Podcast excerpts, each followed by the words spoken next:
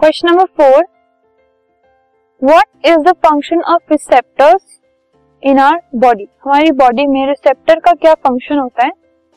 Think of situations where receptors do not work properly ऐसी कौन सी situation हो सकती है जिसमें रिसेप्टर अच्छे से वर्क ना करे? What problem are likely to arise उनके काम ना करने की वजह से क्या प्रॉब्लम अराइज हो सकती है? The functions of receptors are they sense the external stimuli such as heat और पेन जो रिसेप्टर्स हैं, वो हीट पेन सडन एक्शन ऐसे जो एक्सटर्नल स्टिमुलाई होते हैं, उनको वो सेंस कर लेता है।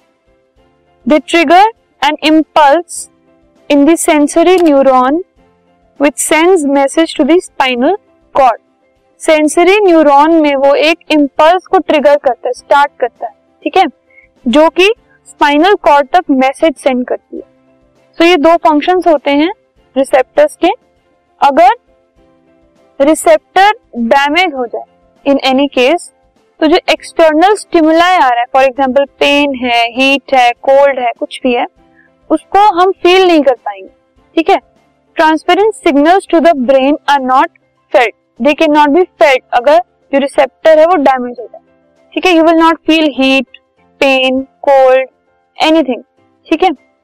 Like in the case of damage receptors, एक केस है अगर रिसेप्टर डैमेज है if you accidentally touch any hot object गलती से अगर आप किसी गर्म चीज़ को टच कर लेते हो then our hands might get burn उससे क्या होगा? हमारे हाथ जल सकते हैं, क्योंकि जो रिसेप्टर है वो डैमेज है, ठीक है?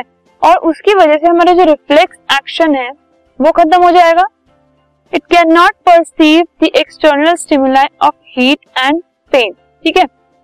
अगर रिसेप्टर डैमेज है सो आप अगर किसी चीज़ को, गर्म चीज़ को आप हाथ लगाओगे सो उससे क्या होगा, वो हीट को और उसके बाद होने वाली पेन को वो रिकॉग्नाइज नहीं कर पाए तो जब वो रिकॉग्नाइज ही नहीं करेगा तो ये सिग्नल ब्रेन तक पहुंचेगा ही नहीं फाइनल कॉर्ड तक नहीं पहुंचेगा। ठीक है? तो जब ये सिग्नल पहुंचेगा ही नहीं so you will keep your hand there होंगे आप वहीं अपना हाथ रखोगे हीट में ही एंड उसकी वजह से you might burn your hand so ऐसे जो केसेस होते हैं, इन केसेस में रिसेप्टर्स अगर डैमेज हो जाए सो इस तरीके की कॉम्प्लिकेशन आ सकती this podcast is brought you by Hub Hopper Shiksha Abhiyan अगर आपको ये पॉडकास्ट पसंद आया तो प्लीज़ लाइक शेयर और सब्सक्राइब करें। और वीडियो क्लासेस के लिए शिक्षा अभियान के यूट्यूब चैनल पर जाएँ।